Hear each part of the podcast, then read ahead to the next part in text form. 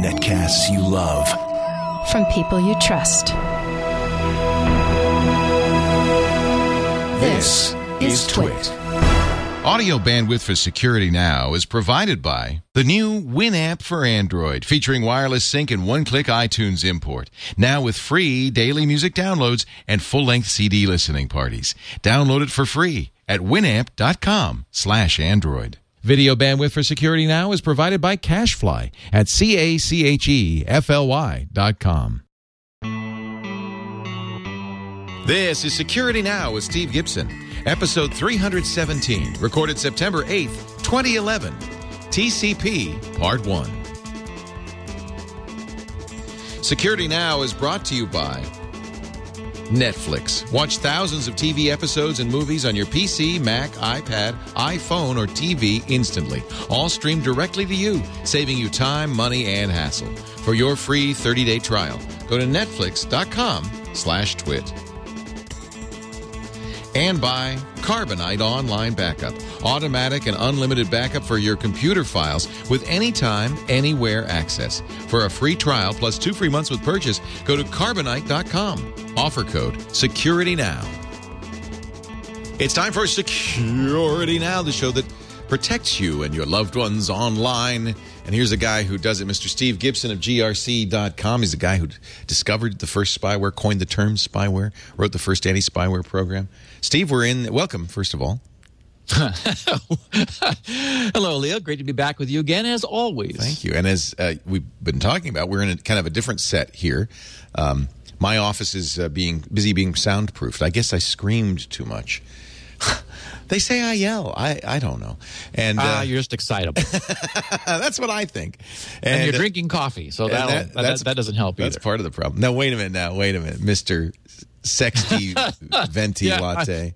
Six shots now. Six shots. So did that. But basically, did you start at one, then two, then three, then four? I mean, are you ramping up? Are you building up a tolerance?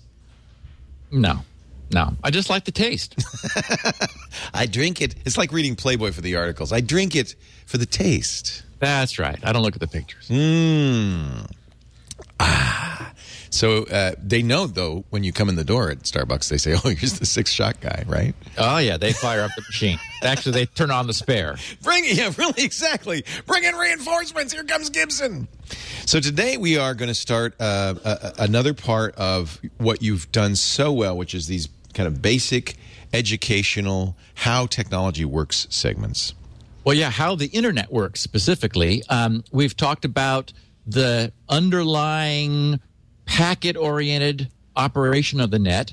We then talked about, while you were in on jury duty, about the ICMP and UDP protocols, which are built on top of that.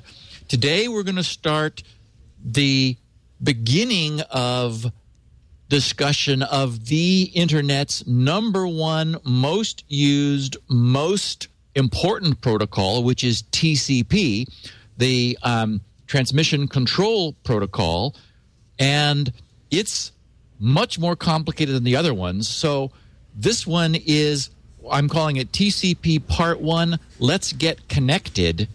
We'll just we're just going to attempt to explain really clearly what TCP's goals are and the process of of initiating a connection and sort of talk about the most important aspects of that and also what the hackers have done. Because it's interesting that every aspect of TCP has been attacked because it is pervasive. Since it's the glue that connects everything essentially it's been a, a big target for attack. So we'll look at at at how attackers have um, have tried to leverage the way TCP works, but we also have a week's worth of first amazing news on the whole DigiNotar Wow. nightmare that we began to talk about last week. You'll remember, Leo, that I said, you know, based on what I've seen in the source code of the Mozilla and the Chrome browsers, we haven't been told the whole story.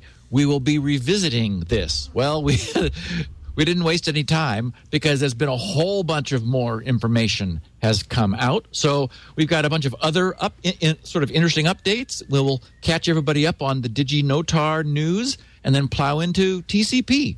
Well, oh, and- and and I have to say at the top of the show, where is Apple? Yeah. Apple is completely absent from this. Everybody else has been scurrying around and fixing their browsers. And I fired up my Mac just this morning, just before the podcast, to make sure that Apple hadn't suddenly woken up. I mean, people are, PC World has, has an article wondering why Apple hasn't responded at all to, to this, which is now more than uh, a week and a half old. It's crazy. Hmm. But no, no, no word, no, not a peep Yeah. from Apple. Yeah. Uh, well, we're going to talk about that and and talk about the, apparently we know we know who did the DigiNotar hack, so we'll find out about that too in just a little bit with Steve Gibson. Uh, when we talk about security, we got to talk about backing up.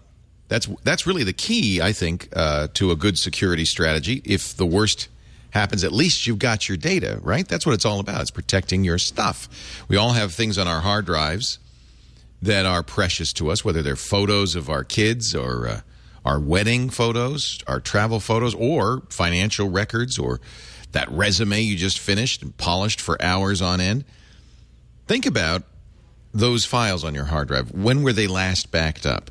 And where were they last backed up? You know, if you're not doing automatic backups, chances are it's just when you think about it, it might be weeks between backups, be months, in some cases, years. In some cases, let's face it, never. Uh, furthermore, if you're backing up to an external drive or a USB drive right next to your computer, that's that's good. In fact, I, I do that and I recommend it. But it's not enough because if there is a big disaster, a fire, a flood, these things happen. We're hearing about them all the time in the news. Hurricanes coming.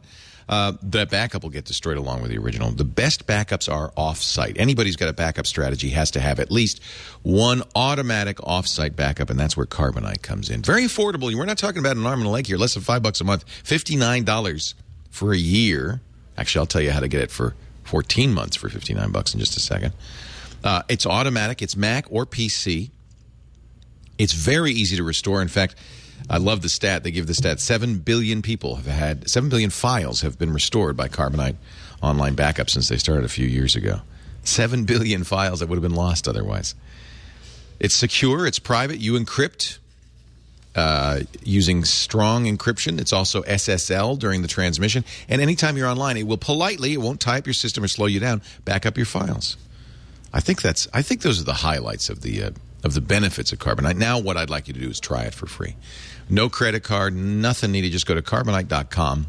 Use the offer code Security Now, and you get two weeks free. No credit card needed. You know, it's not one of those things where they say, "Now we got your credit card." Uh, No, no, you don't have to give them any information. Just Security Now, the offer code. And but if you decide to buy, uh, do do do please do the free trial. But if you decide to buy, use Security Now again and you'll get 14 months for the price of 12 $59 two months free and all you have to do is say security now it is backup done right you got to back it up to get it back so please if you're talking about security you've got to consider backup and the best way to do it carbonite.com so steve did you diginotar i saw that that they think it was an iranian hacker involved Well, we're going to talk about that. It is. It's been confirmed pretty much that it's the same guy who did the Comodo hack um, this last March. he's claiming it anyway right Well, he's claiming it, and he's also offered some proof. the The people that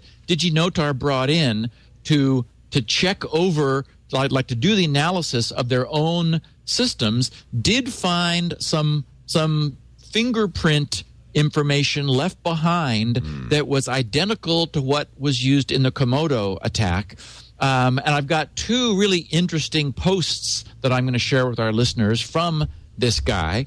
Uh, I always like to start off with, by talking about security updates. And across the board, there have been updates in direct response to this problem. So Chrome's up to Microsoft has- date, uh, IE's up to date. Yep, Microsoft issued an out of cycle update and pushed out to all their supported platforms to to remove um, Did DigiNotar's um, trust from Windows. Mozilla, we talked about 6.0.1 last week, Right. which was the first phase of this. Now we have 6.0.2, which is the second phase, and we'll be talking in detail about about what they did. But again, really, I mean, notably absent from the party is Apple. And now, that's probably I mean, not a problem if you're using Safari, Apple's browser on Windows, because they use the uh, Microsoft certs. So uh, your IE update will fixed that, but it's a big problem on the Mac. Well, yeah, and I mean, I would say, you know, all ye who value security, abandon Safari. Hmm. I mean, I, it's just you know, switch to Chrome or to Firefox or something. You know, I mean, that there there have been blog postings where people are showing how to remove the DigiNotar trust. I've also seen uncon- uh, other unconfirmed reports that doing so doesn't fix the problem. So th- the only advice I have for people for now is just do- over on the Mac platform, just suspend your use of Safari until Apple responds. I mean, it's it's I I, I just can't figure out what Apple is doing. Why they're alone in not having responded to this. And, and, we'll talk in a second about what this is. I have some other stuff I want to do first so, so that okay. we can give did, DigiNotar enough time.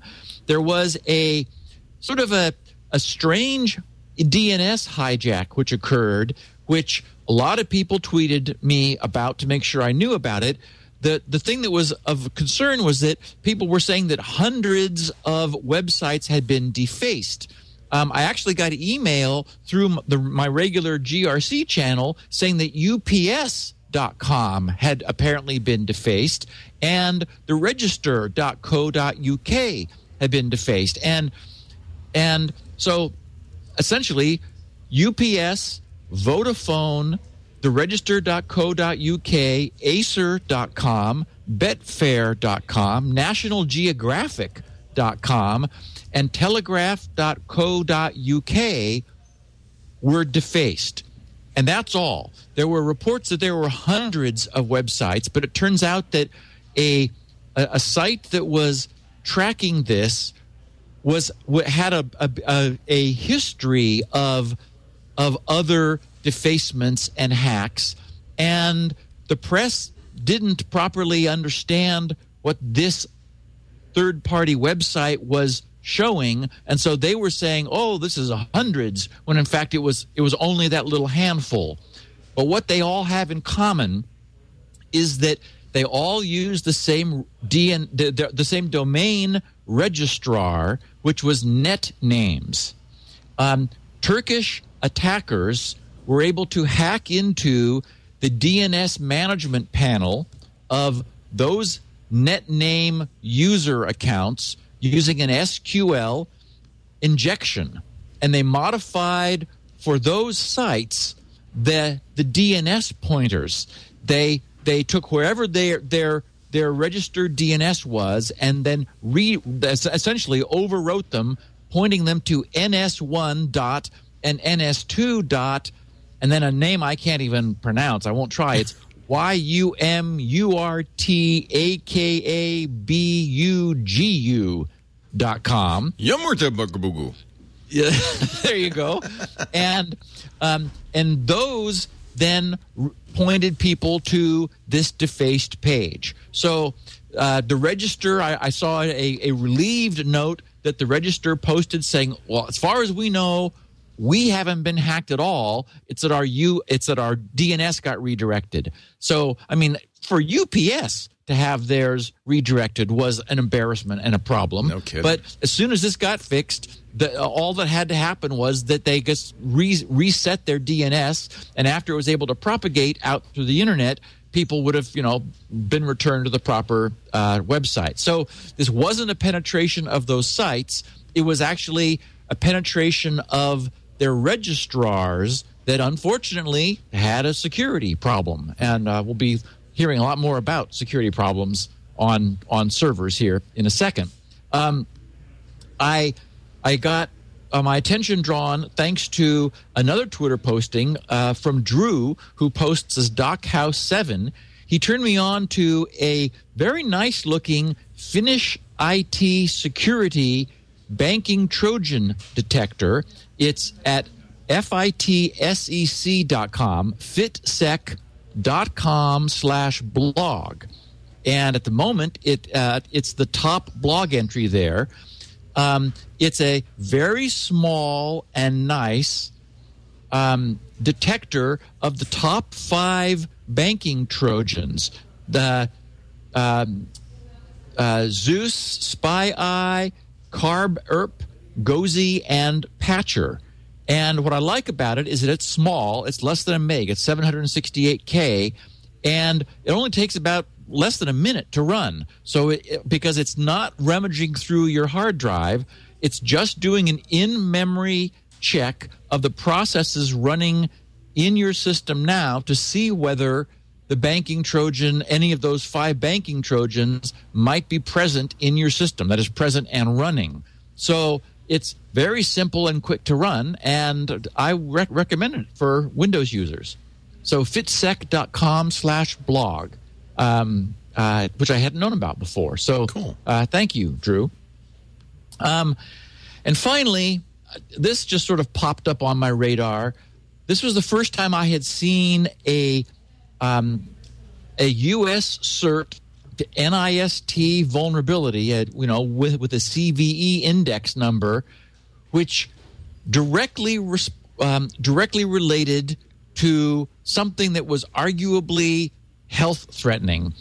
Um, there is an un re- reading from this CVE um, statement. It said an unspecified vulnerability in Medtronic Paradigm wireless insulin pump models 512, 522, What? 712, and 722. Jeez Louise. Oh, I know. L- listen to this. An unspecified vulnerability in this wireless insulin pump allows remote attackers to modify the delivery of an insulin bolus dose and cause a denial of service, which and then it says parens adverse health uh, Yeah. adverse human health outcome via unspecified vectors involving wireless communications and knowledge of the device's serial number, as demonstrated by Jerome Radcliffe at the Black Hat USA conference in August.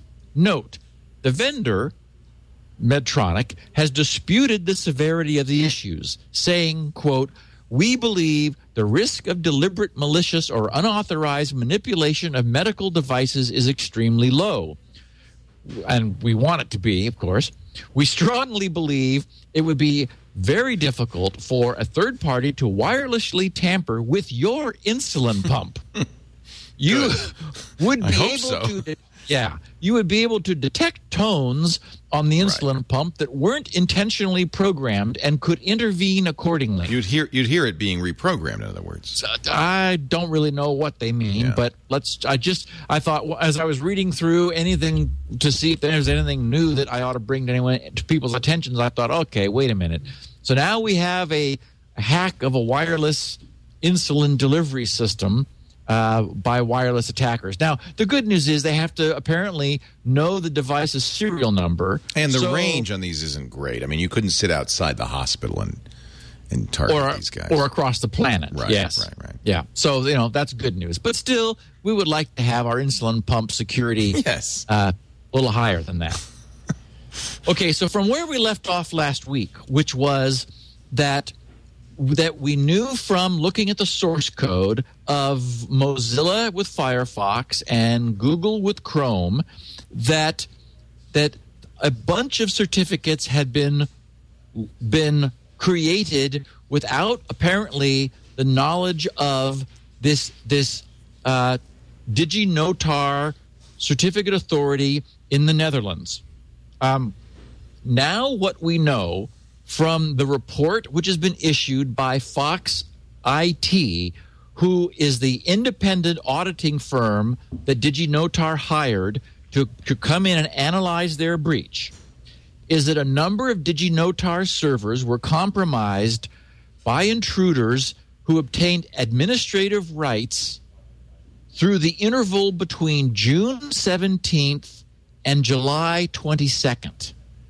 So, first of all, that's a uh, that's 6 weeks essentially of time during which bad guy or guys had access to the ability to produce fraudulent certificates signed by an, an authority that all of our browsers at the time trusted completely.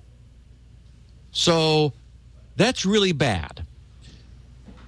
DigiNotar detected this intrusion on July 19th and said nothing to no one, hmm. which is really the problem. And I will mm-hmm. get back to that in a minute because in the fi- in, in the Mozilla blog, the Mozilla security blog, this is one of the reasons they've issued a second update to Firefox is they're not pulling any punches any longer with DigiNotar. They did more of a surgical removal of trust, which I described in detail last week. Now it's just gone. They're not they they want nothing to do with these folks any longer because of the way DigiNotar handled the breach. It's one thing to get breached, you know, it can happen. But it's an entirely different thing if if somebody who is trusted doesn't immediately belly up to the bar and take responsibility for what has happened and these guys stayed silent. What we now know is that are you sitting down 534 fraudulent certificates were issued it was just a party Yeah. and somewhere if you scroll down uh, the the file I've given you Leo you'll find a a CSV link there under govcert.nl you might want to open it up and and find some choice ones while I continue to Okay. talk to our listeners and Will do. so so you can mention those so okay so the first known mention of any activity using these certificates was what we talked about last week back in August with a Google forum posting where an Iranian user reported being warned by the Google Chrome browser that there was something wrong with his certificate. Well, that was because it was revoked. And that was a certificate created on July 10th. So so there was a revocation of the certificate by DigiNotar who began to realize that something was wrong, yet even then they said nothing. Investigating further, Fox IT found that the offending certificate was revoked on August 29th, but but um, by that point it had affected three. It had directly been used in 300,000 unique IP addresses of users, 99% of which were in Iran. But which look at why- these AOL.com, Comodo.com, Google.com, LogMeIn.com, Microsoft.com, Mozilla.org, Skype.com, Thought.com. I mean, these are all. I mean, and, and, and the number of certificates. I mean, Equifax Root CA 40 certificates. it's a who's who of Yeah. the internet. Um, and so these guys had weeks to synthesize fraudulent certificates, Yeah. all signed by somebody we all trusted. In in two weeks, we're going to talk about, we're going to revisit the issue of this whole hierarchical certificate authority trust model because the problems that we're seeing are finally beginning to come to the attention of the industry. Uh, and- but this And is this is my question. I, I, I see all these uh, certificates, you know, WordPress.com, uh, Twitter.com, but so they've got a certificate. That means they could pose as this site. Correct. And how difficult? What would they do? How would they do that man in the middle attack? How would they grab your internet connection? So all you need, the only requirement for leveraging these certificates is that you you somehow you somehow are able to to to get into the traffic flow. I click So- a link. In other words, Well, Yes. uh, you as the user, if you were in Iran and you you attempted to go over an SSL connection to Google, you are passing through Iranian controlled ISPs. That's where the certificate is installed, so ah. that there there there's a proxy set up which which sees that you are trying to get to google.com and it connects to your browser instead of just allowing the traffic to go through to google.com. Your browser then receives a certificate from apparently google.com signed by DigiNotar. Right. And and if for example you had you were running certificate patrol that we that I am a fan of and and I've talked about now for many months if you were running certificate patrol it would pop up at that point and say wait a minute I last saw Google's certificate signed by VeriSign. Now I'm getting a certificate for Google signed by DigiNotar. Um, oh, and VeriSign certificate still had two years to go, so it doesn't seem logical that they would have replaced their certificate. And oh, actually, Google, Google signs their own. Google is a certificate authority, so it would say the la- the last certificate was signed by by Google. Now we're getting a Google certificate, apparently a Google certificate signed by somebody else by this this random DigiNotar certificate authority. So so that would have alerted any really security savvy user in Iran that something was wa- was was going on here. Instead, what happened was while that certificate was in use and being delivered to users in Iran, DigiNotar revoked that certificate. The, the user's browser checked for revocation, saw that it was revoked. That's what popped up a notice that uh, caused this user to make a forum posting, and that's where the world began to first know that something was going on that, that was not copacetic. So, um, uh, okay, so we've now heard from the guy who did this.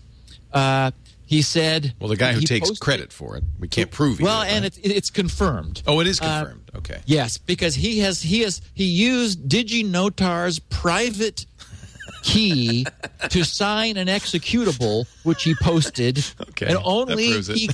yes, exactly. So he posted a paste bin. He said, and I'm going to share this because it's it's it's interesting and there's lots of details in here, and we get some sense into his psyche. Hi again. I strike back again, huh? I told all that I can do it again. The ego I of told, these guys. God. Oh yeah. I told all in interviews that I still have accesses in Comodo resellers. I told all I have access to most of CAs. You see that words now? You know I have access to four more so high all caps profile CAs, which I can issue certificates from them to, which I will. I won't name them. I also had access to StartCom CA.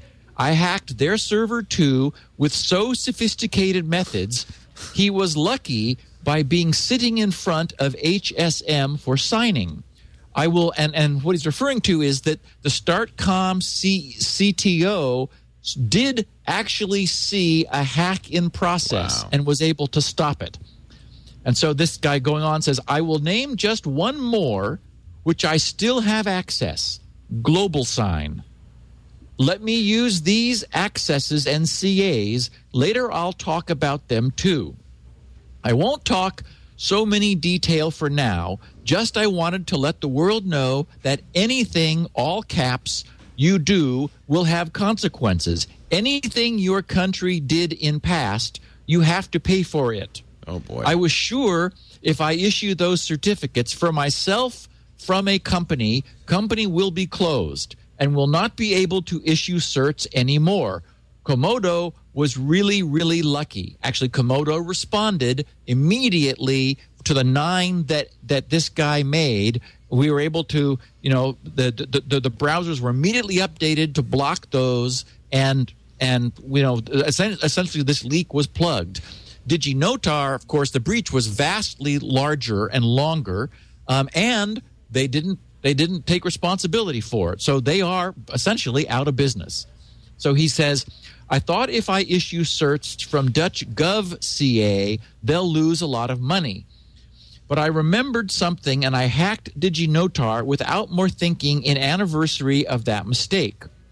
When Dutch government exchanged 8,000 Muslim for 30 Dutch soldiers and animal Serbian soldiers killed 8,000 Muslims in same day, Dutch government have to pay for it. Nothing has changed. Just 16 years have been passed. Dutch government's $13 million, which paid for DigiNotar, will have to go directly into trash. It's what I can do from KMs away, whatever that means. It's enough for Dutch government for now to understand that one Muslim soldier worth 10,000 Dutch government. Mm. Okay, and says he says I'll talk technical details of attack later, um, or sorry, of hack later. I don't have time now, but I got access to six layer network behind internet servers of DigiNotar, how I found passwords, how I got system privilege in full, patched and up to date system, how I bypassed their N-cipher net hardware security, their hardware keys, their RSA certificate manager, their sixth layer internal cert network, which have no any connection to internet, how I got full remote desktop connection when there was firewalls that blocked all ports except 80 and 443 and doesn't allow reverse or direct VNC connections and more and more and more. After I explain, you'll understand how sophisticated attack it was. It will be a good hacking course for hackers like Anonymous and Lulzsec. Then we get a smiley face. There was so many zero day bugs, methods, and skill shows. Have you ever heard of XUDA programming language, which RSA Certificate Manager uses it? No. I heard of it in RSA Certificate Manager and I learned programming in it in same night. It is so unusual, like greater than sign in all programming language is, but XU, XUDA, it is left curly brace. Anyway, I'll talk about. you don't have to read the whole thing. I mean, I get the blah, blah, blah. I, get the yeah. I get the gist of it. However, um, what do you think uh, of this guy's skill? Well, he does show one thing which is disturbing. He says, "By the way, ask DigiNotar about this username slash password combination." And so he says, "Username is production slash administrator." Which is the, the domain administrator of Certificate Network. The password he claims is it would be prod admin, P R O D A D M I N, except that the O is changed to a zero, oh. the A is changed to an at sign, and the I is changed to a one. So if that was truly the password that that this this certificate authority that the whole world was trusting yeah. was using to protect their domain, their network domain, then that's very sad. Yeah, that's not. It's not a good password. Uh, not a good password. it's basically the login with uh, the standard LEET replacements. Uh, exactly. So, GlobalSign, because they were named in this first posting, immediately suspended the issuance of any further certificates. Um, they posted in their blog under what they called an incident response, although at this point it's only a potential incident response. They said on September 5th, 2011, the individual slash group previously confirmed to have uh, hacked several Comodo resellers claimed responsibility for the recent DigiNotar hack. In his message posted on Pastebin, which is what I just read, he also referred to having access to four further high profile certificate authorities and named GlobalSign as one of the four. GlobalSign takes this claim very seriously and is currently investigating. As a responsible CA, we have decided to temporarily cease issuance of all certificates until the investigation is complete. We will post updates as frequently as possible. We apologize for any inconvenience. And to their credit, they hired the same third party to to to come in um, this uh, Fox IT since Fox IT now has in you know internal confidential information about this attacker and how they were able to penetrate DigiNotar. GlobalSign said, "Okay, you know we're willing to and want to leverage what you've learned. Let us know if we actually have been hacked by this guy." Um, so I, I salute them. And But, but again, does it strike you that this this guy? Uh, I mean, these are a lot of boasts, typical kind of kid hacker boasts. Does it strike you that this? It, it strikes me just looking at it. This guy might actually know what he's talking about. I think he does. I think his English obviously is Yeah. not his native language. Can't judge it on that. No, and um, if anyone's curious, I, I won't drag our listeners through his second posting, but he's made another posting, um, and we have the link in the show notes where he gives additional details and essentially responds to on a on a Q and A like basis to the other things which have been posted about him in the interim. So my take is the fact that he he um, did prove that he has the private key that DigiNotar used to sign their own certificate. He signed an EXE using it, which he posted. Um, it, you know, it means that he's the guy. Yeah. Or he got it from someone who is, but very likely uh, he's the guy. And there's a lot of bravado in this. You know, at the end, he says, "Never forget, I'm just 21. You have to see much more from me." And you know, there's a lot of boasting and bravado, and um, right? but that's the nature. I mean, it's That's why pretty we- common. That's why people do this. that's why we turned the we, we coined the term script kitty was because yeah, I mean it's, well, it's this guy's more than a script kitty I would guess. yeah he is yeah he uh, well dep- depending upon what he you know he obviously found a way in it uh the, you know the remember that what years ago leo i stumbled on the just the the number of of root CAs which were in our browsers. And that's when I just said, okay, stop the presses. Yeah, We're in we're in trouble. right. so there, there's a vulnerability, obviously. Yeah, it just it this is too, this is trusting too many people. And, and this no guy sounds for- politically motivated. I think that's a little scary too. I mean, he sounds like he might be a terrorist, in effect, a digital terrorist. He Well- he wants to be called unstoppable genius digital hacker. I don't think that's even a good acronym. UGDH. Uh, now and and then the question is how did how did one of the certs that he made get put into service at a border That's right. for the Iranian network traffic because Well, and he addresses that. also- He says that people say this is a governmental hack. He says no, it's just me, all by myself. No governmental hack involved. yeah except that somehow the certs did you know that one cert got used and I mean so much so that 300,000 IPs of users 99% of whom were in Iran were having their traffic filtered through this bogus certificate so you know the the pieces don't still add up but there's more pieces He gives a, a login and a password that he created on um, uh, a Berkeley uh, uh, LMI.net uh, server. He says, "Ask them about that." And he says, "I owned all their Linux boxes and got access to all their DNS servers. I am really sharp, powerful, dangerous, and smart. Really creepy, to be honest Yeah. with you.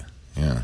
So, Mozilla, following up, um, said earlier this week we revoked our trust in the DigiNotar Certificate Authority from all Mozilla software. Now, that's different from what we discussed last week, where, as I said, they made sort of a surgical. We, we're going to we're going to suspend trust in the following certificates, which we, we, we which we know have been compromised. Now they're saying, get a new copy of Mozilla stuff. We're pulling the plug. They said this is not a temporary suspension. This is a complete removal from our trusted root program. Complete revocation of trust is a decision we treat with careful consideration and employ as a last resort. Three central issues informed our decision. One, failure to notify. DigiNotar detected and revoked some of the fraudulent certificates six weeks ago without notifying Mozilla. This is particularly troubling since some of the certificates were issued from our from our own or uh, issued for our own addons.mozilla.org domain. Two, the scope of the breach remains unknown. While we were initially informed by Google that a fraudulent star.google.com certificate had been issued, DigiNotar eventually cons- confirmed that more than 200 certificates had been issued against more than 20 different domains. Of course, now we know it's way more than that. So, and, and this says, we now know that the attackers also issued certificates from another of DigiNotar's intermediate certificates without proper logging. It is therefore impossible for us to know how many fraudulent certificates exist or which sites are targeted. Three, the attack, the attack is not theoretical. Mm. We have received multiple reports of these certificates being used in the wild. Mozilla has a strong history of working with CAs to address shared technical challenges as well as responding to and containing breaches when they do arise. In an incident earlier this year, we worked with Comodo to block a set of misissued certificates that were detected, contained, and reported to us immediately.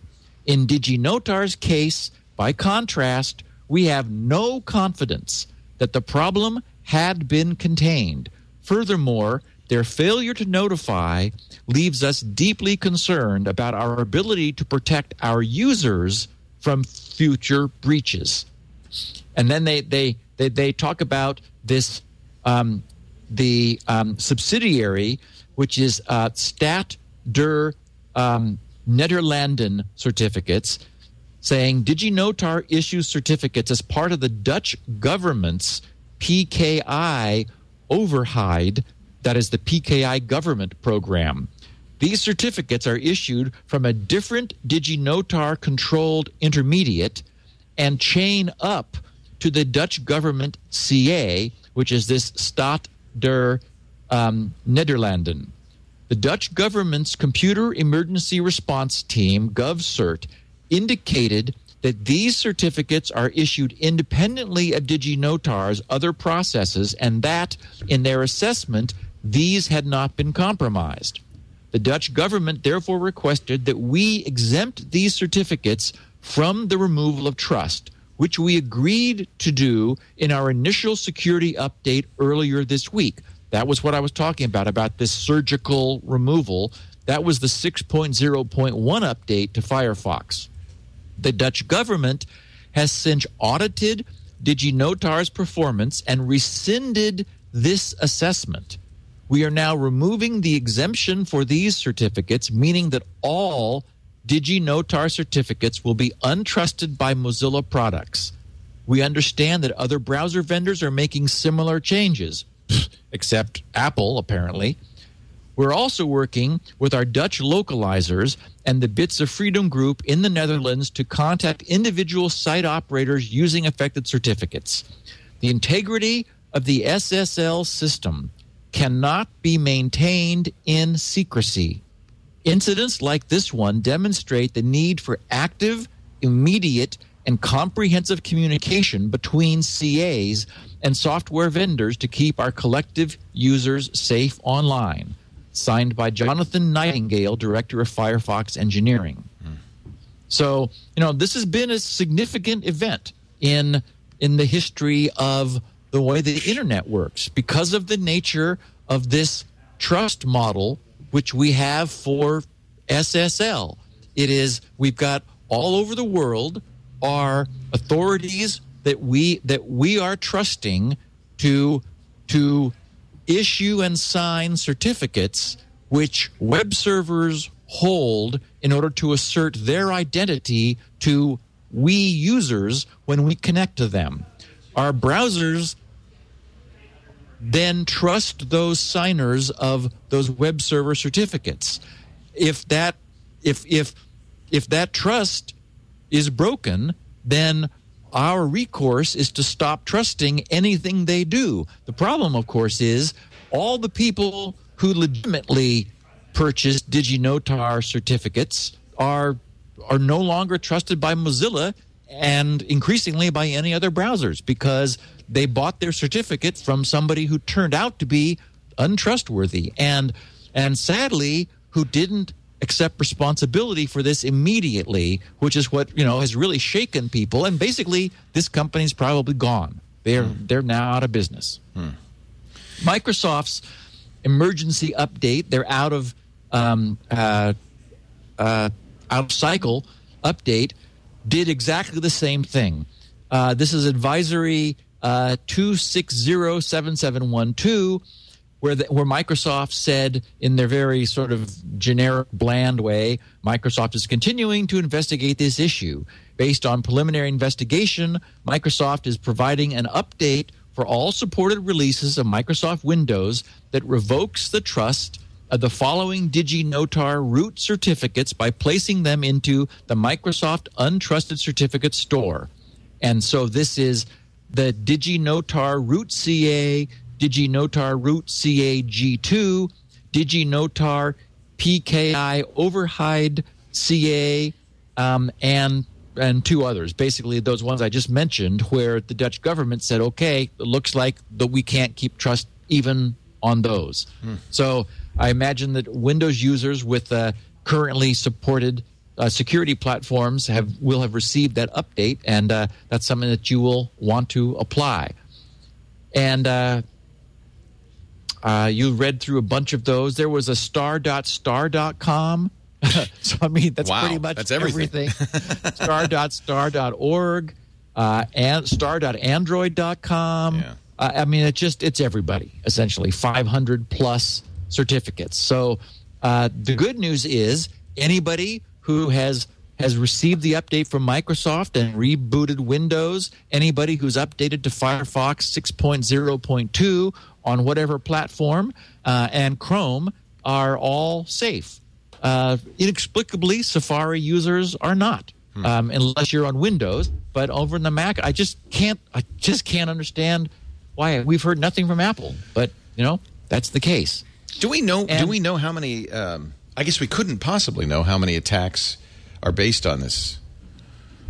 Um, there, there, the E, um, the EFF has this SSL observatory, which is which is used to to track the use of certificates. And that's what the Mozilla people have used in order to give them some handle on the use of, of certificates. So that has been queried a lot in order to, to track the use of these certificates. But um, it's remember to use them, you have to arrange to have them have them delivered to a user's browser rather than the website the legitimate website that the, that the user's browser is trying to connect to. So it is all about man in the middle attacks. It's about intercepting traffic. So you you have to you have to be in a place where you you can you can intercept traffic going in both directions and that's pretty much an ISP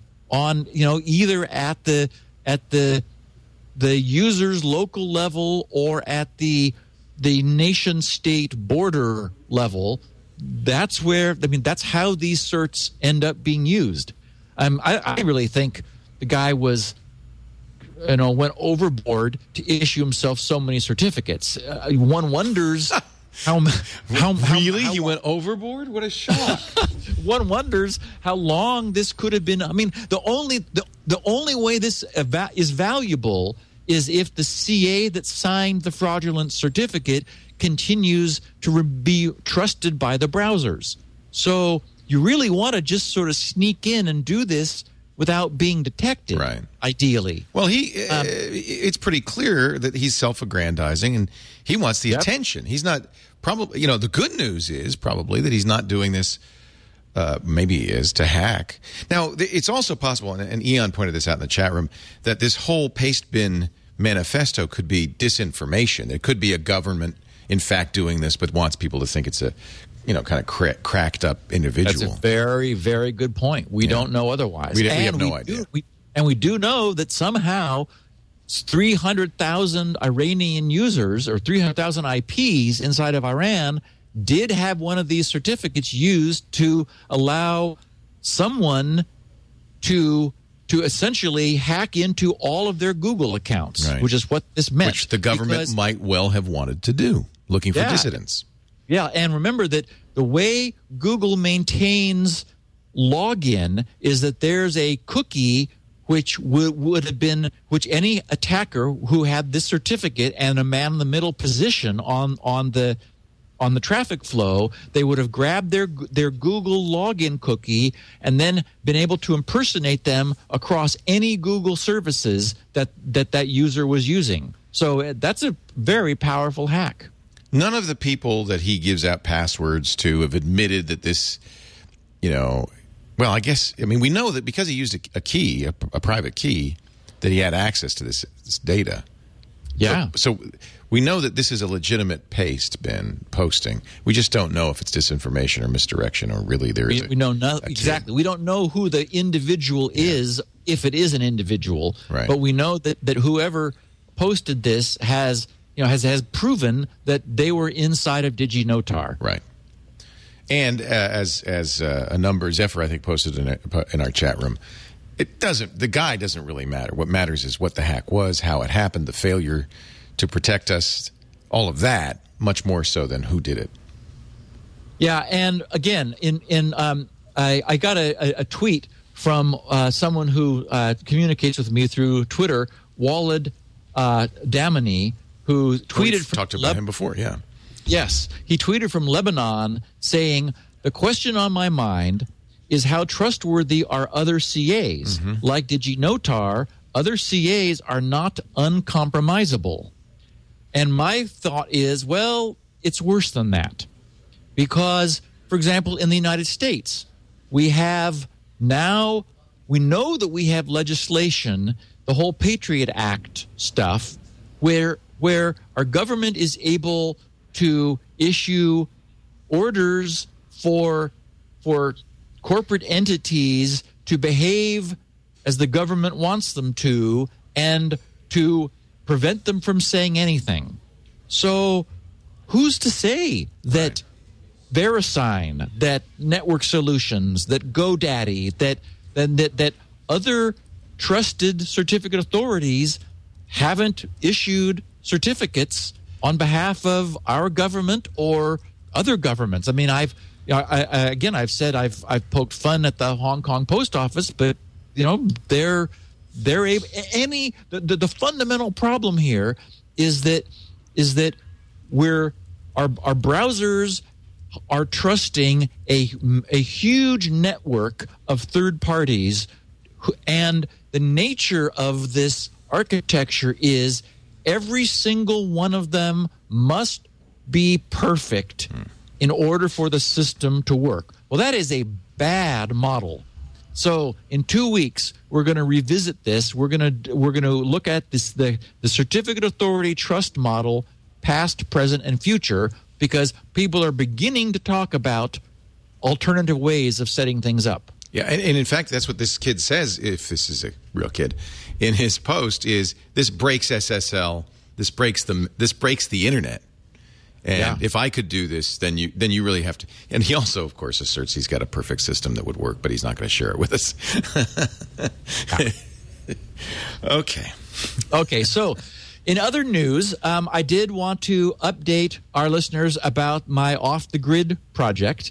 Um, last week, you'll remember that I mentioned I was going to be working on what I called an ultra high entropy pseudo random number generator. The reason being that there are so many Latin squares possible. I want this system which is online to be able to get to them all potentially. And if we only use a, a standard pseudo random number generator, there just isn't enough bits of state in the pseudo random number generator to allow it to access all of those Latin squares.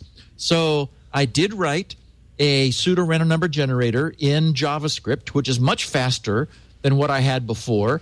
It has 1,536 bits of entropy, and it has just successfully passed a multiple batteries of independent testing uh, by the, the, the denizens of the uh, GRC news group over in the grc.think tank news group. They ran it through the Fermilab, the Die Hard, and the Dieharder tests, and it passed with flying colors. In some cases, they were giving it um, multiple gigabytes of that is giving these tests multiple gigabytes of data generated by this pseudo random number generator, and it's passed. So we now have a, a, a very solid new uh, high entropy pseudo random number generator, which I'll be bringing online. There is a new link um, underneath the uh, block of links on the off the grid pages, if anyone's curious, uh, to a page where that uh, new ultra high entropy pseudo random gen- generator is located. Uh, and of course, it's free for anyone to use who has an application for it. Not easy to say ultra high entropy pseudo random number generator. No, We I've might- been practicing that. I think an acronym is called for here.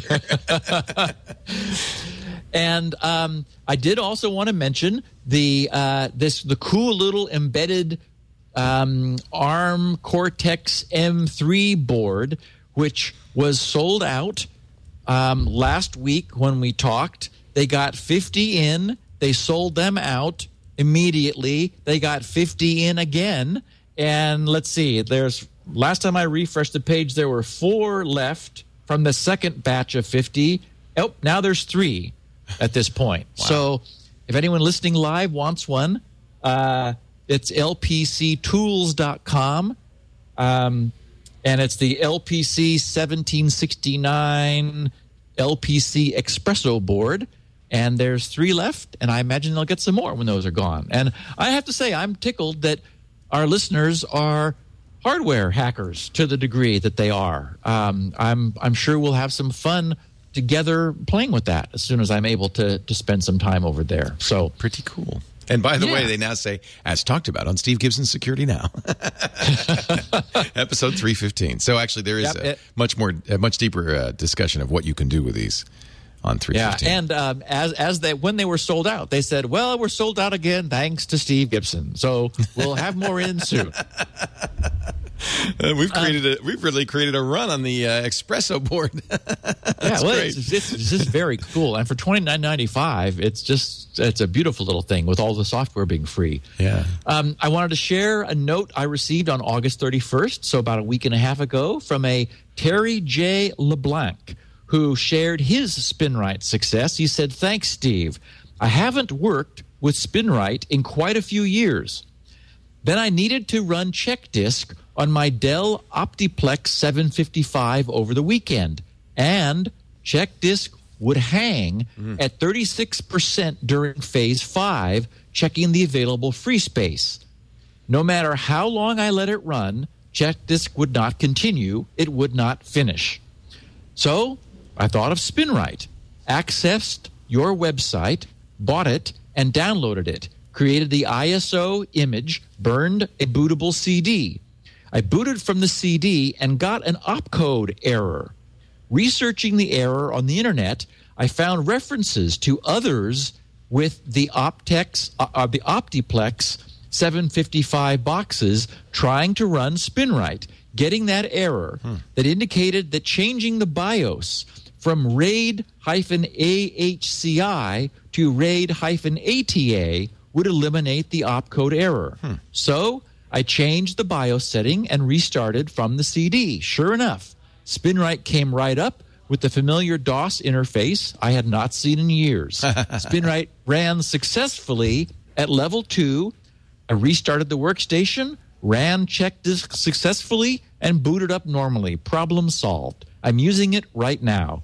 SpinRite and the other tools from GRC have helped me so many times over the years. I'm happy that you're still around and still making these tools available. I'm happy to have SpinRite back in my toolbox. Great job, folks. Keep up the good work. Thanks, Terry LeBlanc. That's nice. So, So did you know that uh, little but what has to run in a tappy mode, not H- AHCI? Is that Yeah. Um. wh- What, what what's happened is over the years, bugs have crawled into BIOSes, and they're not being found because there are not that many programs any longer like SpinRite that depend upon the BIOS. Right, right. So Greg has a whole toolkit of available things to try when, when people run run across a problem. Um, uh, and so he could have written to Greg, and Greg would have told him the same thing, or he, he Googled and found other people who had solved the problem. So that was that was perfect. Apparently, Katie Five AMB in our chat room says that. Oh, that fixes my problem too. well, a lot of people with those Dell motherboards, that's for sure. Yep. Let's take a break. When we come back, we're going to talk about how TCP works. Part one. Yes. Steve Gibson continues in his explanation of how the internet works in great technical detail. But before we do that, Put on your put on your propeller hat. Put on your propeller hats. Before we do that, we're going to. Uh, this will be something you can do after the show to relax. Watch Netflix. Go. That's what I do. I go home. I put my feet up. I, I have to admit, I keep my laptop in my lap, but then I'm watching Netflix movies on my Roku box. You can watch them on your Mac, your PC. Works great on the iPad. It turns the iPad into a personal television. Your iPhone. Many Android devices. New Android devices all the time. Uh, what else? PlayStation 3, Xbox 360, many Blu ray players, Nintendo Wii. Pretty much anything you hook up to your TV, you can get Netflix on. It's the gold standard. And Netflix streaming is fantastic. Um, they, they have tens of thousands of movies, TV shows, documentaries. Um, my daughter is right now, as we speak, watching Netflix in our in our lobby because she's sitting at the front desk and it's intensely boring because nobody ever visits us. Please come visit us. Keep keep Abby entertained. But she's but she's going through. She's never seen Thirty Rock, so she's now going through all the old episodes of Thirty Rock. You could do this too. Forget this. Seven dollars ninety nine cents a month, unlimited streaming. So many great movies and TV shows await you. Now, I know everyone I'm talking to on this show is already a Netflix member. How could you not be? But I'll tell you what, uh, if if you aren't, try it free for 30 days at netflix.com slash twit. And if you are, help us out. Tell your friends. Just say, hey, open the window, shout it out there. Go down the street, hand out flyers. Netflix.com slash twit. An entire 30 days free of Netflix streaming movies. The best. Oh, such great stuff. Fritz the Cat. Remember that? That was the first X rated cartoon ever. I, you know, I probably probably be pretty tame these days. Uh, and for the kids, oh, Secretariat, what a great movie. Netflix.com slash twit. Give it a try today.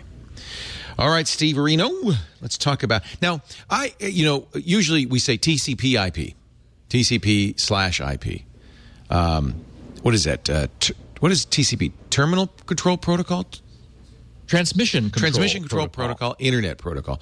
W- w- How does TCP relate to IP? Why do we bundle them together like that? Yeah, it's interesting. I I remember in the beginning, sort of being being curious about the same thing. It's like, okay, well, what about UDP IP and Right. ICMP IP? Right.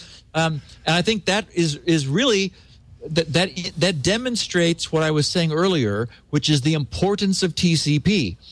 TCP is a peer, really an equal peer with ICMP, UDP, and and other protocols that are that are all riding on top of the IP protocol.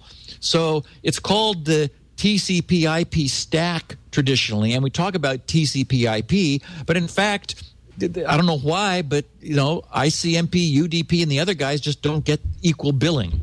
But um, so the idea is that as as we originally talked about, the the internet is is it exists as a confederation of interconnected routers where routers connect users and services and servers to to each other through links that individual packets move around. We talked a couple weeks ago about the UDP protocol because it's very simple. Essentially, the the IP protocol thinks in terms of IP addresses and then that carries other protocols sort of on top of it, UDP being one. UDP adds the notion of ports. So you can have a source port and a destination port, each which are 16 bits. So that's where you get the 65, 535 ports, because zero is not a valid port number. So 1 through 65535 are the number of combinations of 16 bits. You, so UDP just adds that to IP. So you have a, a port number, a source port number, and a source IP, a destination port number, and a destination IP, and then whatever payload the UDP packet wants to carry with it. The problem with UDP is that that's all it is. I mean, that's all it does.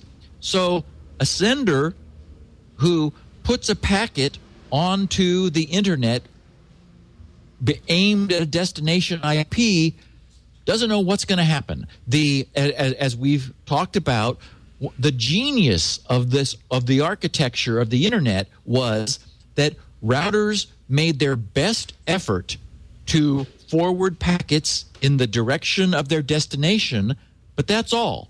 And if their queues got too full, uh, if too many packets were like coming in from four different places and all trying to go out through one, you could imagine that there'd be congestion there. Well, the routers have the right by by agreement to just discard packets that they don't have time to send or that for whatever reason they choose not to. The router might receive the packet and then crash. Routers could go down, links could drop. So all kinds of things could happen that would that could cause a packet not to arrive at its destination. The other thing that can happen is that packets could arrive out of sequence. That is because routers have the have the again the, the right to choose which links they send packets from or or or forward them to.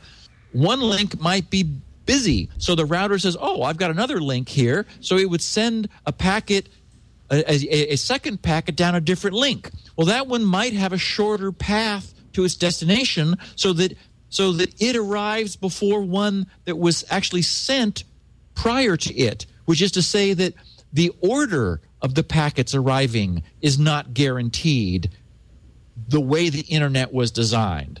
So there's also there's a problem with reliability and with out of orderness.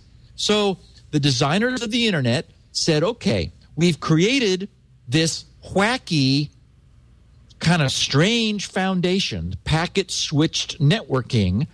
But what happens when applications just want to send a file? Uh, you know, you want all the pieces of the file to arrive. You need them to arrive somehow and to be reassembled in the right order. You don't want pieces of your file scrambled around. So we need, on top of this admittedly and even by design, sort of rickety foundation, we need to take responsibility for its ricketiness. And so that's what they did with TCP.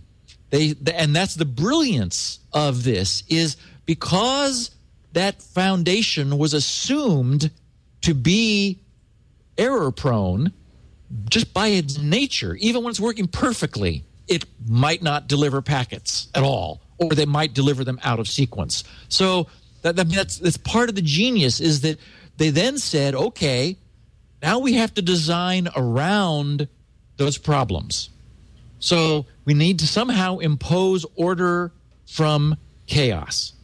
So they said, first of all, we're going to we're going to create an abstraction called a connection.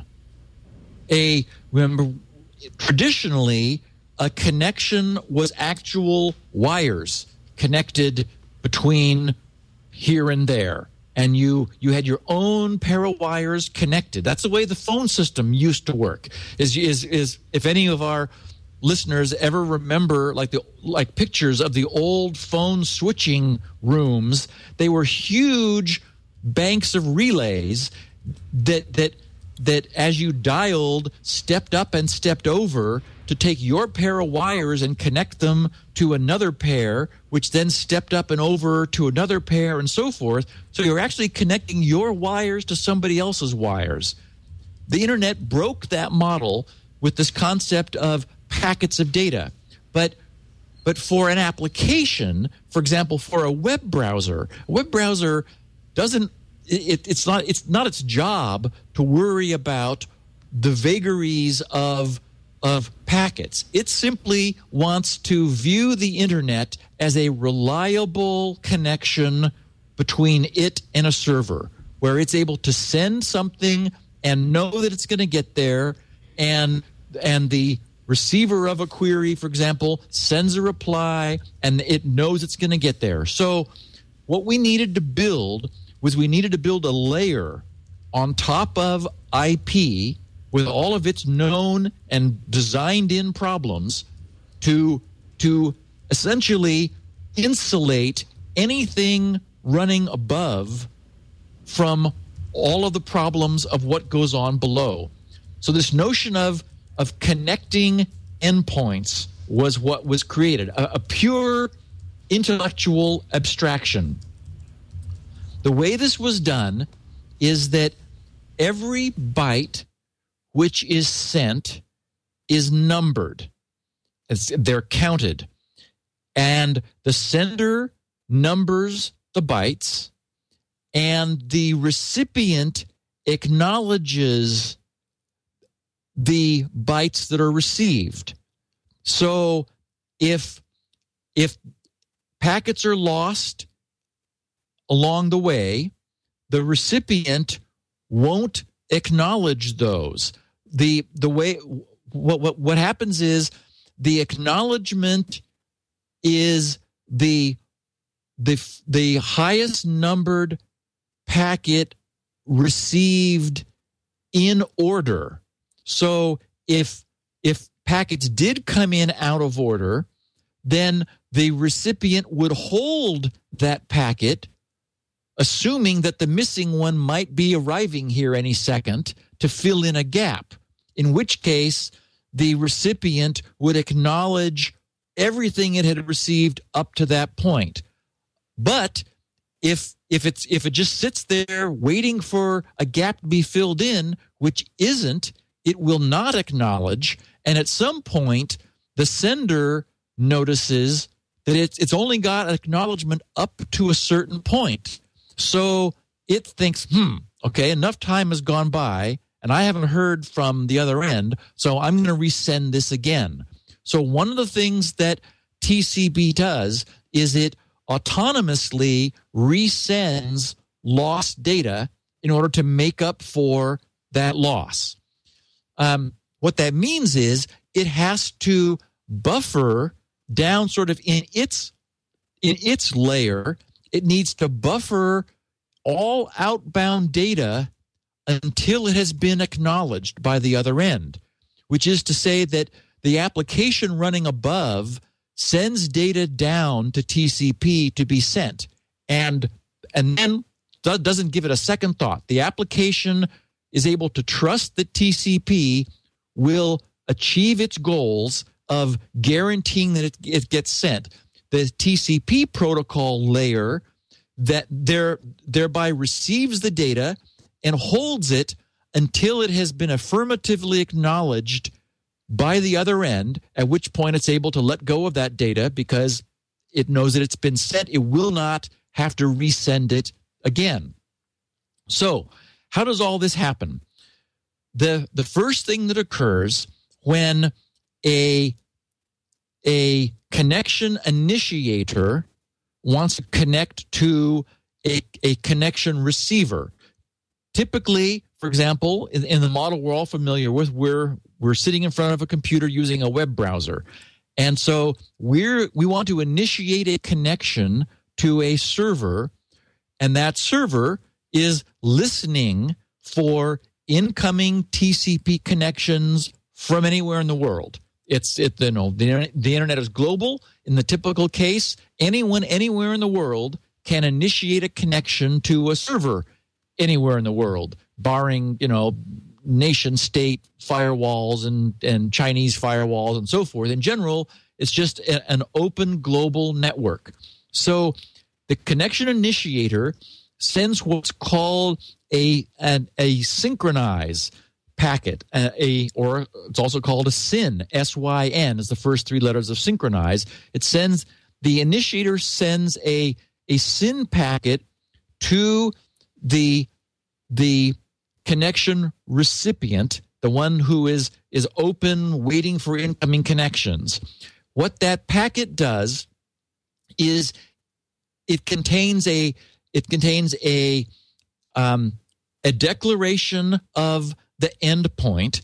If, if we're going to have a connection, we need to have endpoints. So the endpoint is identified by the one endpoint, the, the initiating endpoint, by the source IP and source port, and the other endpoint is, in, is identified by the destination IP and destination port. IPs are 32 bits, ports are 16. So together that's 48 for each endpoint and and you merge those and you get 96 bits. So essentially it's the uniqueness of a local port and IP and a remote port and IP is, the identity of a connection. And that's one of the reasons we have ports on our computers is we might want to have multiple connections to the same location. For example, my browser might want to open three or four different simultaneous connections to a single remote location to like to google.com.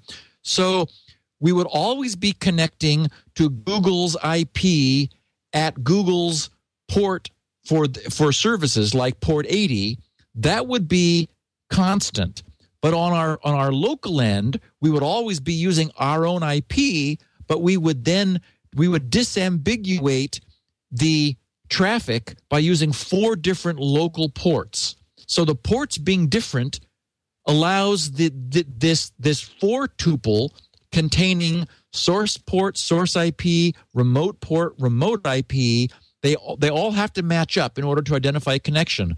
We use four different local ports to essentially create four different connection abstractions.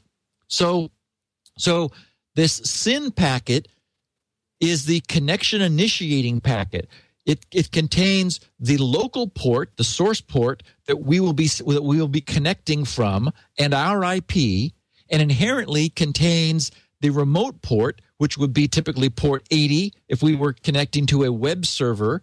Um, it might be 110 if we were connecting to a remote POP server, or 143 for um, a, a, remote IMAP server, and so forth. Uh, 25 for a remote SMTP server. Those are the so-called well-known port numbers. The idea being that that a remote IP could have different services listening on different ports for incoming TCP connections, and each of those ports implies a different service. SMTP, listening on port 80, implies the use of SMTP protocol over the TCP connection, where the protocol, the SMTP protocol, is, is layered on top of TCP.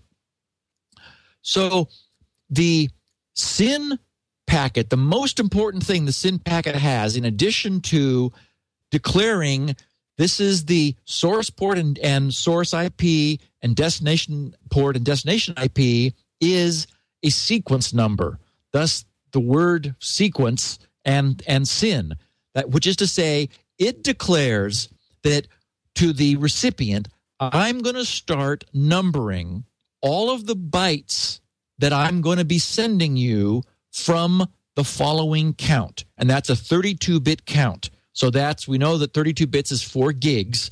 So so the the sender says just make a note on the receiving end that as I start sending you things, I'm going to be I'm going to be counting the bytes I'm sending you starting from this number. So the server receives the SYN and if it if there's something listening on that port number like on port 80 and it's willing to accept a connection and and ready to do so, it will reply with a SYN ACK. Um, it, this is a a synchronize and acknowledgement. It's actually two, it's like a two part packet. the SYN part is its own numbering scheme. That is, it is telling the the connection originator that okay, you're going I've, I've I've received your SYN and I've made note of how you're going to be numbering your bytes. I'm going to I'm assuming you're going to want something back from me because a, a TCP connection, although it doesn't have to be, it is inherently a full duplex connection, meaning that each end is able to at any time at will send data to the other end. The connection can be brief, it, it, it can be connected, uh, uh, something is sent and it can be dropped, something can be sent and received and then dropped, or it can be persistent and it can last as long as both ends agree that they have a connection. Because, and this is sort of a cool thing about TCP, the, the, this, the reason I say this is an abstraction of a connection is it's just their agreement that creates this. It's a virtual connection. The endpoints are connected only if and because they agree, they both agree that they are. So the the server side sends back this SYN-ACK packet. The SYN portion, as I said, is its corresponding starting numbering of the bytes it, it's of the data bytes it's going to be sending and the ACK is its acknowledgement of the receipt of the initiator's SYN the upon receiving the SYN-ACK packet the connection initiator sends its final packet acknowledging the receipt of the server's SYN side. So so really there's a SYN and an ACK, which pa- uh, a, a, a, a declaration and an acknowledgement, a SYN and an ACK, which passes in b- between both endpoints in each direction, and because they're they're overlapped, we only need three packets to make that happen, and so that's c- called the TCP three-way handshake because the endpoints are establishing each other and the numbering for the bytes which follow. Well, several important things are also going on because we know how crazy the internet is with with routers and sort of this very ad hoc means of routing packets. It's conceivable with the way routers are set up that that traffic flowing from endpoint A to endpoint B will flow over a given path, jumping between routers to get there, and that the reverse traffic coming from from endpoint B back to endpoint A, nothing says it has to go the same route. It could, for whatever reason, there might be a, a faster link in a different direction, or uh, you know, who knows what. Eh, but there's not, not, not, nothing guarantees that the like data in each direction is going to be passing its uh, each other over the same link. They could be, easily be going on different routes. But that also says that there may not be a route back. There may not be any way for traffic to get back just because of something being broken. So, so the beauty of this this TCP three-way handshake is that it validates to each endpoint that the other is able to receive its traffic. When the sender sends its SYN packet, the, the initiator, the connection initiator, sends its SYN packet and receives a SYN ACK from this the server, it knows the server got its its request to open a connection and it knows it's able to receive traffic back from the server.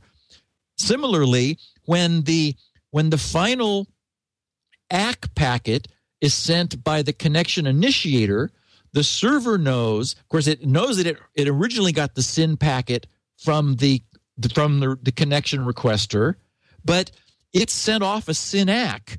It it doesn't know unless it gets that final ACK of its SYN back that the connection initiator was able to receive its traffic. So getting that final acknowledgement back does verify that.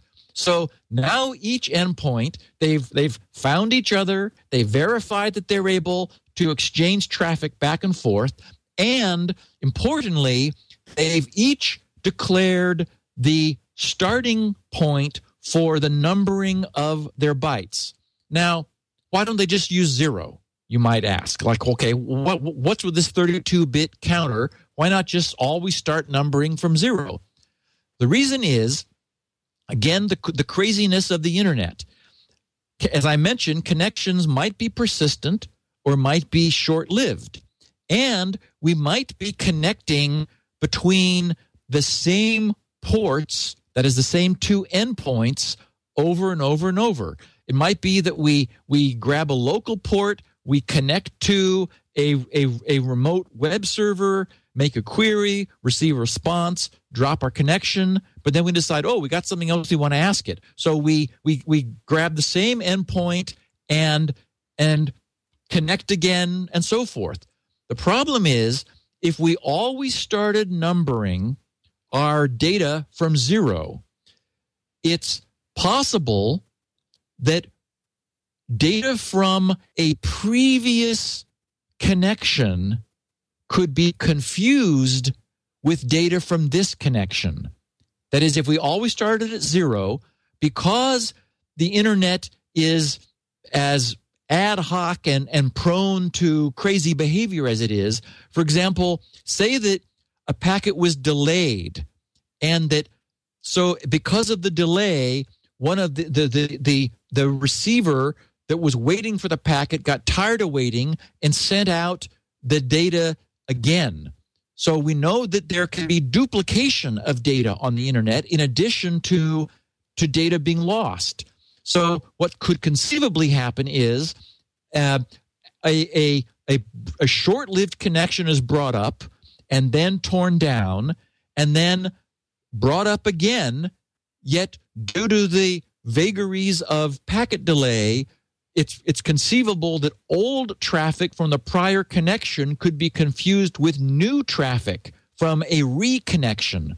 So smart as these guys were who originally designed this, they recognized that problem and they said, "Okay, let's agree that we're we're, we're going to use a 32-bit count and and and they just used that so that they had plenty of margin, especially compared to to, to speeds before."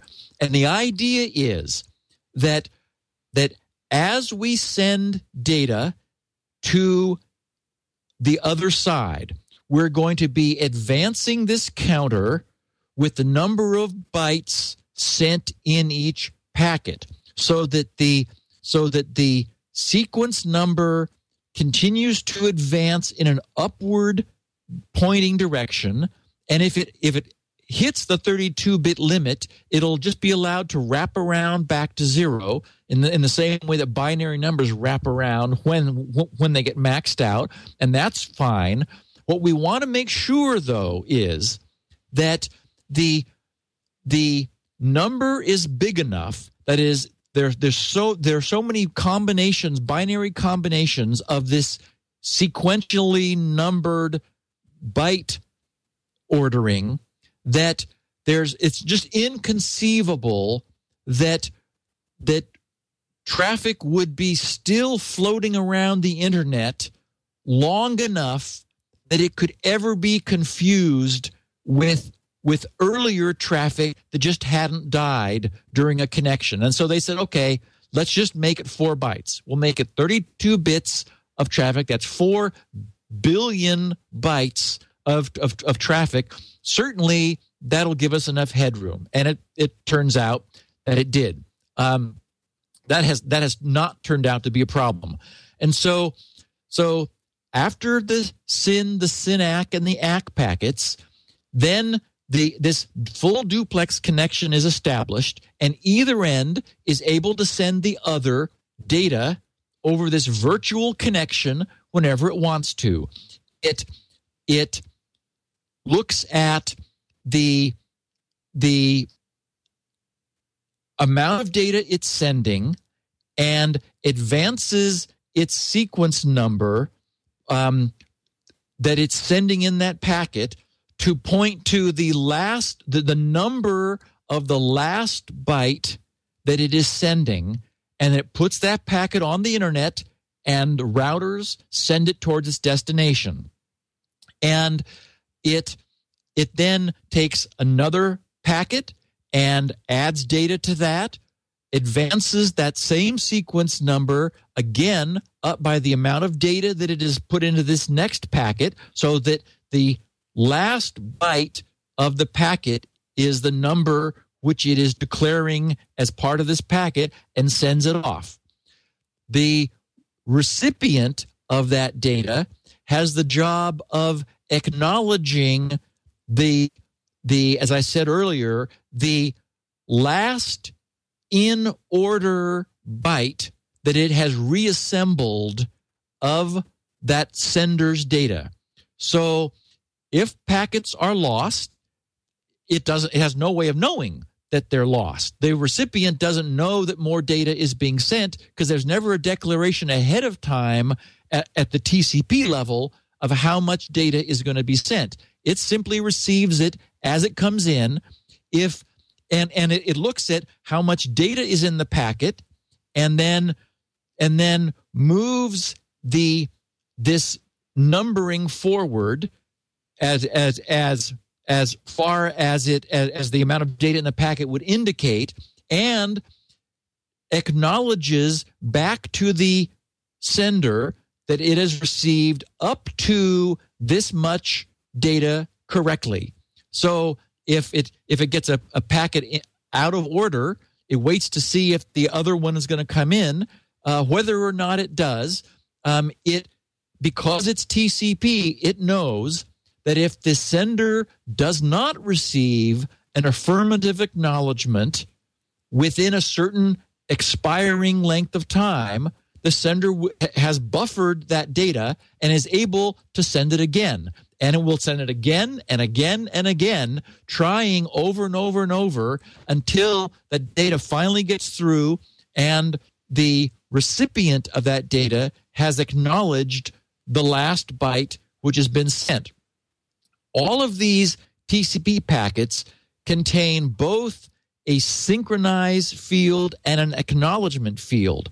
And the beauty of that is that this this being a full duplex connection they are able to they are able to simultaneously send data in each direction and the acknowledgement field of of the packets going in each direction is always acknowledging how much data has uh, how much in order data has been received up to that point eh, while the SYN field is always is, is always acknowledge is always setting the the expected byte numbering of the data in the packet.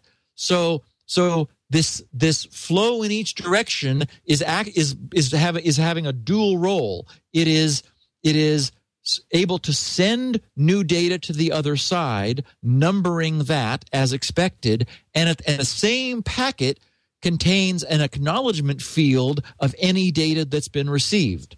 And so, so that's in a nutshell the way endpoints identify themselves, how ports are quote open, which is the term we use for one that is accepting TCP connections, how connections are established and how data is numbered and how duplicate data is ignored, how lost data is retransmitted in order, uh, if that occurs, in order to guarantee the, the receipt, and ultimately how each end is able to reassemble a coherent block of data that the sender has sent.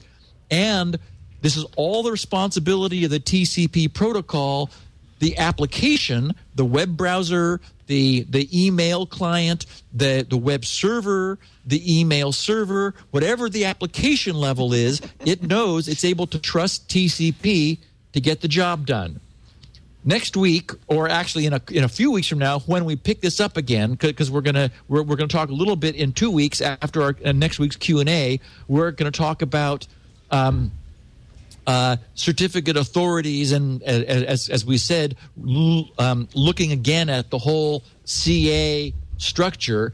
When we come back to TCP, which we will in our next available slot, I'm going to talk about the hacks which have been created as a consequence of this. We've talked about denial of service, SYN floods, um, and and and the and the problems those create, and then we'll look at what's what was done in order to make this all go faster. Because as the internet has gotten bigger in terms of its its, its diameter, the number of router hops.